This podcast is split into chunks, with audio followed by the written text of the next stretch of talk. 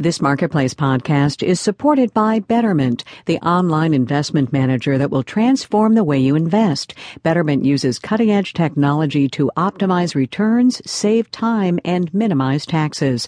Upgrade your investment approach at betterment.com slash marketplace. Marketplace is produced in association with the University of Southern California. Coming up on the broadcast today, football and fairness. College, when you're the first in your family to go. And our new series, I've Always Wondered. Rental cars today, by the way.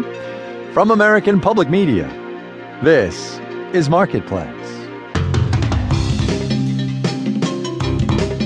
From the Frank Stanton Studios in Los Angeles, I'm Kai Ryssdal. This is the Marketplace podcast from Monday, the tenth of February. Good as always to have you with us. And we begin the broadcast today with a story that's a complicated mix of the human condition, the economic marketplace, relative worth in a highly competitive field, and it's about big business to boot. It's about football and a really talented college athlete named Michael Sam, who said last night that he's gay. Not newsworthy in and of itself, except he said it to E S P N and the New York Times, and it has been the story of the business of sports and society today. Holly Anderson covers college football for E S P N's Grantland. Holly, it's good to have you here. Hi. So for those who until last night had not heard of Michael Sam, how good a football player is this guy? He is one of the more decorated players you'll find in college football this season. As a defensive player, he obviously doesn't get as much attention nationally as some of your offensive stars would. But, you know, just to rattle off a few, uh, he was a first-team All-American. He was named the S E C Defensive Player of the Year. You know, that that's nothing to sneeze at in the S E C. Yeah. And I think most importantly, he was named team M V P by his own teammates, you know, a season after he told them that that he was gay, right? Which mm-hmm. brings us to the to the to the nub of this thing. He now has um, come out and said he is gay before the N F L draft. Now what happens?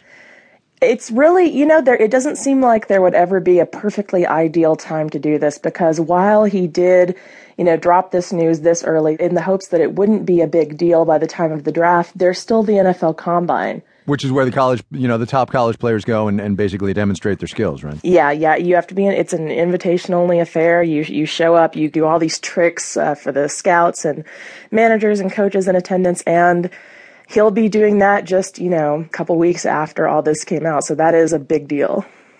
Do you think this could mean uh, he goes undrafted? Forget dropping down a round or two, which there's, there's already that buzz out there. But could it be that now general managers say, not only will there be upset in the locker room, but I just don't need the headache, the media circus that will come with this? I, I certainly hope not, of course. But I, one thing I want to say is that I don't know, but it's a very confident I don't know, huh. because we don't know that teams aren't going to dismiss the notion of distractions entirely and not even feel that they're taking a flyer on him, a team that's going to be very confident in this pick. And realistically, we also don't know that there aren't teams feeding negative information about him so they can get him at a steal. Boy, that's cynical and Machiavellian, I'll tell you what. It's the N F L. Yeah. Well, speaking of which, the N F L's got a lot on its hands right now, right? It's got the concussion thing going on. Is it possible, and yes, this is hypotheses, but is it possible that Roger Goodell, the commissioner, is sort of saying we need not to have this become a big bad thing for us? It is my fervent hope that in some part of the black pit where his heart should be, uh, Rod- Roger Goodell, who is a businessman, right. We're moving towards a future where this is going to be good business for teams, for college and N F L both. We're moving towards, you can see in the response from Michael's teammates how they're bragging this morning about the family environment that that team has created at Missouri, about, you know, being accepting of cultural differences. It's going to come to a point where it's going to be good business to accept all kinds of people. And I hopefully the N F L's smart enough to see this, because if nothing else, and he is nothing else, Roger Goodell is a pragmatist.